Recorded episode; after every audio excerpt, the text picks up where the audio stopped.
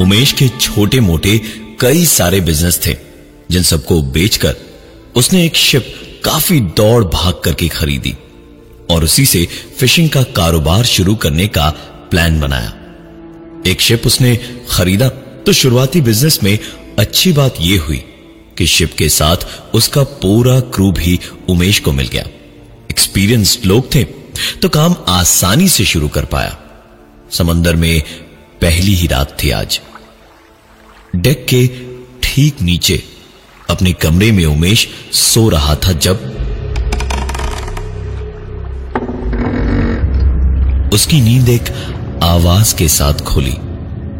रात के तकरीबन एक बजे थे और ऐसे वक्त पे डेक पे कौन लकड़ी की पट्टियों को ऐसे तोड़ मरोड़ रहा था जो ये आवाज आ रही थी। यही सोचता हुआ उमेश नींद में करवट बदल के लेट गया, लेकिन आवाज आवाज अचानक से बढ़ गई। आवाज जब बढ़ती ही गई तो थोड़ा चिढ़कर उमेश चिल्लाया, अरे कौन है ऊपर? उमेश का बस इतना कहना भर था। आवाज आनी बंद हो गई। उमेश भी करवट बदल कर सो गया, लेकिन ज्यादा देर का सुकून नहीं था, क्योंकि एक बार फिर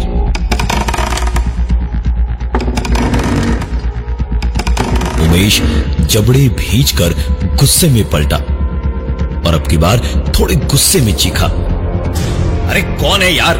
ये क्या चींची लगा रखा है? बंद करो वरना नौकरी से निकाल दूंगा तुम्हें। इस बार उमेश की आवाज में गुस्सा साफ झलक रहा था। आवाज बंद तो हुई, लेकिन उमेश तुरंत सो नहीं पाया। काफी देर की मशक्कत के बाद जैसे ही उमेश की आंख लगी तो एक बार फिर से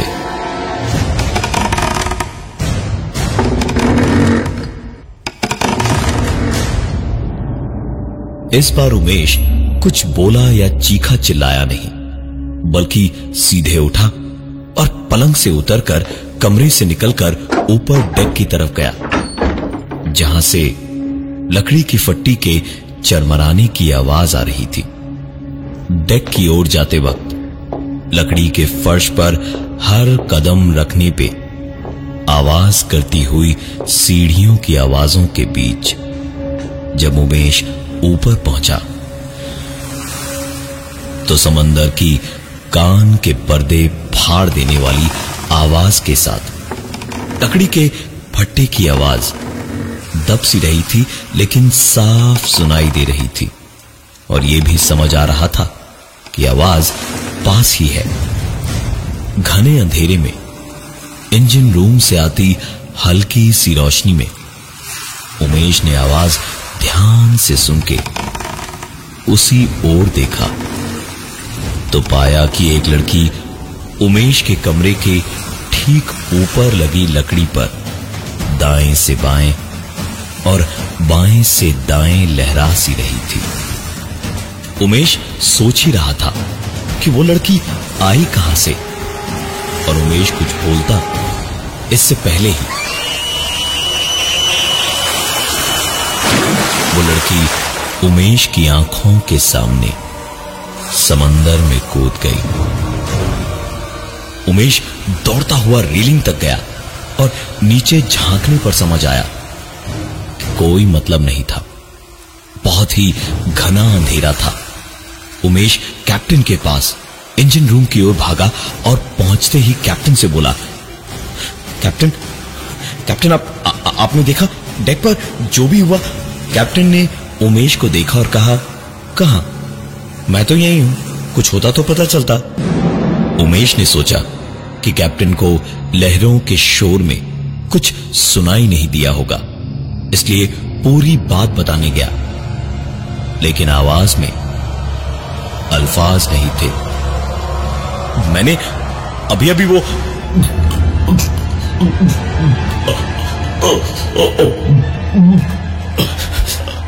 उमेश ने दोबारा कोशिश की, लेकिन फिर से मैं मैंने अभी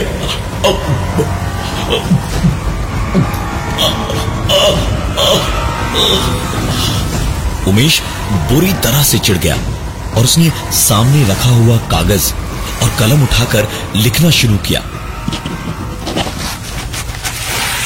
कागज पर एक भी लफ्ज लिख नहीं पाया वो। हाथ ऐसे कांपे जैसे हाथ तो उमेश का ही था, लेकिन चला कोई और रहा था और पूरा का पूरा कागज फट चुका था। उमेश का हाल देखकर कैप्टन ने उमेश को पकड़ा और उसके रूम में उसे ले जाने लगे। रास्ते में डेक पर से होकर ही जाना था। कैप्टन के साथ जाते जाते जब उमेश उसी जगह से वापस अपने कमरे के लिए जाने को हुआ तो देखा लकड़ी का फट्टा फर्श पे लगा हुआ ही था, कुछ भी इधर उधर नहीं हुआ था। उमेश सारी चीजों को अपना वहम मानकर नीचे अपने कमरे में पहुंचा और लेट गया। उसे वहां छोड़कर कैप्टन भी वापस इंजन रूम में चले गए। उमेश सोने के लिए लेटा ही था जब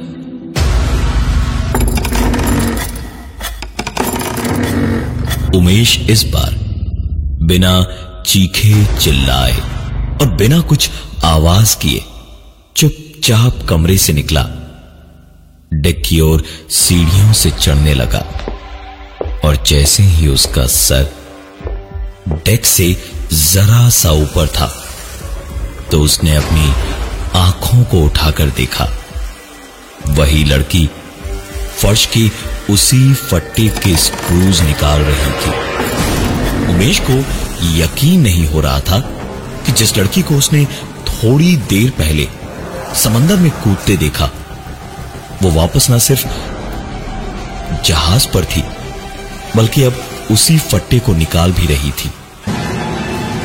उमेश को अपनी आवाज एक बार फिर से गले में फंसती हुई सी महसूस हुई और वो लड़की उमेश की ओर एक झटके में पलटी और एक अजीब सी आवाज करती हुई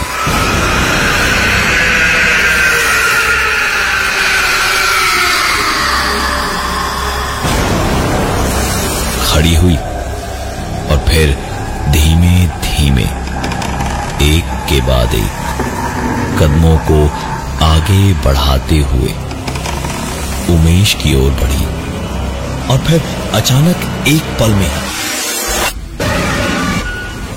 वो लड़की एकदम से उमेश के करीब आ गई और बिल्कुल उमेश के चेहरे के पास उल्टी करने जैसी आवाजें करने लगी।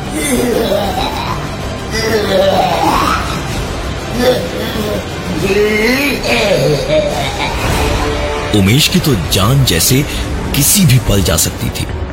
इतनी ज्यादा बुरी तरह वो डरा हुआ था कि समंदर के बर्फ जैसे ठंडे पानी और सर्द हवाओं का भी कोई फर्क नहीं पड़ रहा था।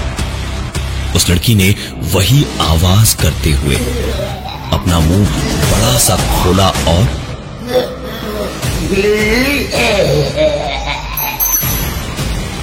उसके मुंह से एक लंबी सी कील निकलकर डेक पर गिरी। उमेश की दुआएं शायद भगवान ने सुन ली थी। एक बड़ी सी लहर आई और उमेश अपनी नींद से जागा और वापस नीचे की ओर भागा और सीढ़ियों से उतरकर सीधे अपने कमरे में घुसते ही अब उमेश को उल्टी आने लगी। उमेश बाथरूम की तरफ भागा और बाथरूम में घुसते ही उसने उल्टियां करनी शुरू की।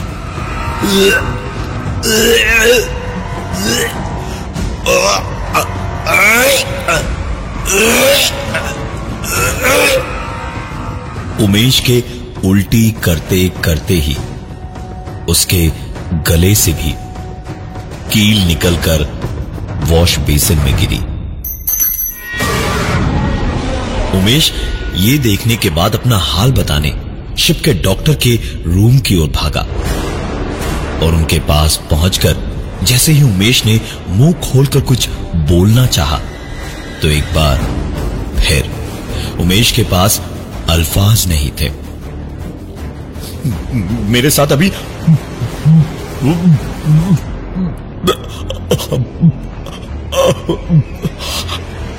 मे, मेरे साथ अभी उमेश ने दोबारा कोशिश की, लेकिन फिर से वही हुआ। मेरे साथ अभी उमेश ने कैप्टन की ही तरह इस बार डॉक्टर को लिख के बताने की कोशिश की, लेकिन कागज पर एक भी लफ्ज लिख नहीं पाया। हाथ ऐसे कांपे जैसे हाथ तो उमेश का ही था, लेकिन उन्हें चला कोई और रहा था। और देखते ही देखते पूरा कागज फट चुका था। डॉक्टर के पास भी जब वही हुआ तो उमेश पागल हुए जा रहा था। उसका सर दर्द से फटा जा रहा था।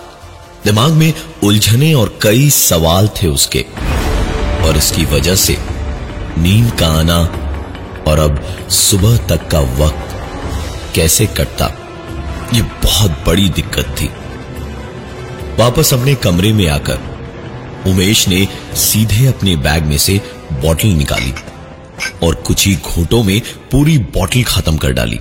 कुछ देर बैठे रह के उमेश की आंखें भारी होने लगी और बेहोशी की तरह नींद उस पर काफी हावी होती चली गई। उमेश नशे में आती उस गहरी नींद के आगोश में खोता चला गया। और वैसे भी इतने भयानक नशे और गहरी नींद में क्या खाक कुछ पता चलता किसी चीज का। गहरी नींद में सोते उमेश की सारी उम्मीदों पर पानी फिरा एक आवाज से।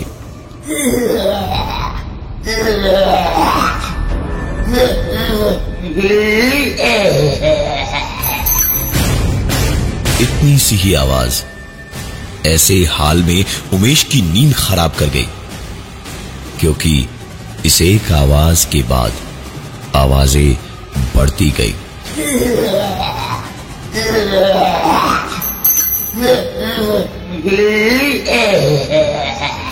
अभी तक गहरी नींद में सो रहे उमेश की नींद तो कमजोर हो ही चुकी थी, लेकिन अब नींद और शराब दोनों के नशे से लड़ते हुए अपनी आंखें उसने जरा सी खोली तो खौफ से बर्फ बन चुका था। घबराहट में पसीने से लथपथ उमेश ने अपने पलंग के ऊपर देखा तो कमरे की छत पर से वही लड़की अपना चेहरा उमेश के चेहरे से कुछ ही ऊपर ले लटकी हुई थी और उल्टियां करती हुई पूरे कमरे में कीले ही कीले उगल रही थी। लेकिन उमेश को कमरे में कहीं भी एक भी कील नहीं दिखाई दे रही थी। कुछ देर तक उमेश किसी बर्फ के टुकड़े की तरह जम के पड़ा रहा और बदन भार पे डर के मारे उसे लग रहा था जैसे कि चींटियां ही चींटियां रेंग रही थी। उमेश उठा और सीधे पलंग से कूद के बाहर भागा और दरवाजा खोलकर दौड़ता हुआ सीधा शिप के डेक पे पहुंचा और आखिरी सीढ़ी चढ़ के डेक पर चढ़ते ही उसकी चीख निकल गई तो उसने रुककर बैठकर अपने पैर देखे और बहते हुए खून और चोटों के बाद पलट के सीढ़ियों से लेकर अपने कमरे के दरवाजे तक को देख पा रहा था वो। उल्टियां तो उस लड़की ने कमरे में की थी, उसकी कीलें दरवाजे से लेकर यहां डेक तक फैली हुई थी और उमेश के पैरों में धंसी हुई थी। उमेश ने चीखते हुए पैरों के तलवों से एक के बाद एक कीले निकाली और लंगड़ाते लंगड़ाते खून से बने पैरों के निशान बनाता हुआ शिप के बिल्कुल अगले हिस्से तक गया। लहरों की बर्फीली सर्द छींटों और उन सर्द हवाओं से उमेश को दर्द थोड़ा कम लग रहा था और घबराहट घबराहट भी थोड़ी कम हो रही थी। उमेश खड़े खड़े हवा में थोड़ा बेहतर महसूस करने ही लगा था जब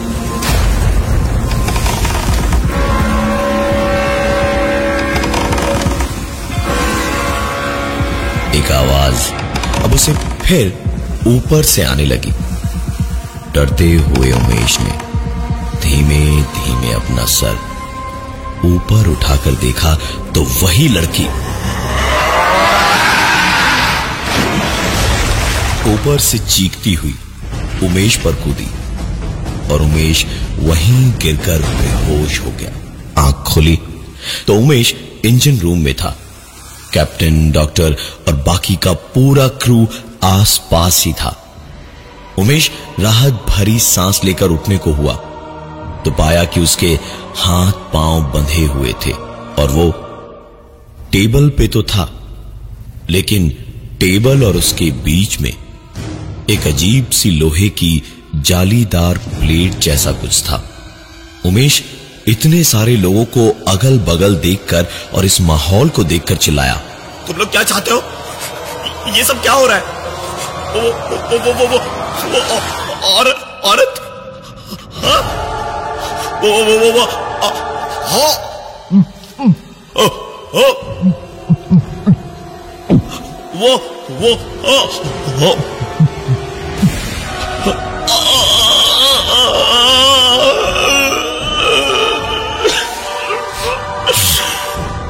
उमेश उमेश चिल्ला के उनसे तो बात कर रहा था लेकिन जैसे ही उस लड़की के बारे में बोलने जा रहा था उसके मुंह से कुछ निकल नहीं रहा था। वो पूछना तो चाह रहा था कि वो लोग भी उसी लड़की से मिले हुए हैं लेकिन उसके बारे में एक लफ्ज भी मुंह से नहीं निकल रहा था। आखिरकार कैप्टन ने कहा, अभी नहीं, बस बीस मिनट बाद ही गीतांजलि मैडम के बारे में बात कर पाएंगे आप। दरअसल हम सब गीतांजलि मैडम के पापा की फिशरी की इसी शिप के बहुत पुराने क्रू हैं। उनके पिताजी की तबीयत जब बहुत खराब हुई तो उनके पार्टनर ने पूरा बिजनेस हथियाने के लिए अपने बेटे से शादी करवा दी मैडम की और बिजनेस टेक ओवर कर लिया। गीतांजलि मैडम के पापा की मौत के बाद उनके पति ने अपने असली रंग दिखाने शुरू कर दिए। इसी शिप को वो अपनी अय्याशियों के लिए इस्तेमाल करते थे। एक रात एक रात जब शिप डॉक पे ही था और साहेब और उनकी गर्लफ्रेंड आप ही के रूम में थे तो गीतांजलि मैडम पता नहीं अचानक कहां से आ गई। हम लोगों को उन्होंने यहां से भगा दिया और फिर हमने सिर्फ आवाजें ही सुनी लड़ाई झगड़ों की, लेकिन फिर मैडम की चीखें गूंजती रही और इसी केकड़ों वाले जाल के कवर के साथ उनके हाथों के आर पार कीले लगा के उनकी लाश को बीच समंदर में फेंक दिया गया ताकि लोहे की प्लेट से कीलों से लगी हुई लाश पानी के ऊपर ना आ पाए। हम लोगों ने पुलिस के सामने नौकरी बचाने के लिए कुछ नहीं बोला और इसलिए गीतांजलि मैडम ने जब हम सबको सजा दे दी उसके बाद ही हम उनके बारे में बोल पाए। उमेश जी आप भी हम्म हमारी तरह मरने के बाद ही बोल पाएंगे उनके बारे में। उमेश के हाथों और पैरों में कीले काढ़ के उसी प्लेट समेत उमेश तो नहीं मिला लेकिन गीतांजलि फिशरीज का ब्लू जॉय शिप इसके बाद भी कईयों ने देखा है और जानने वाले डरते हैं कि कोई दोबारा इसे खरीद ना ले खरीद ना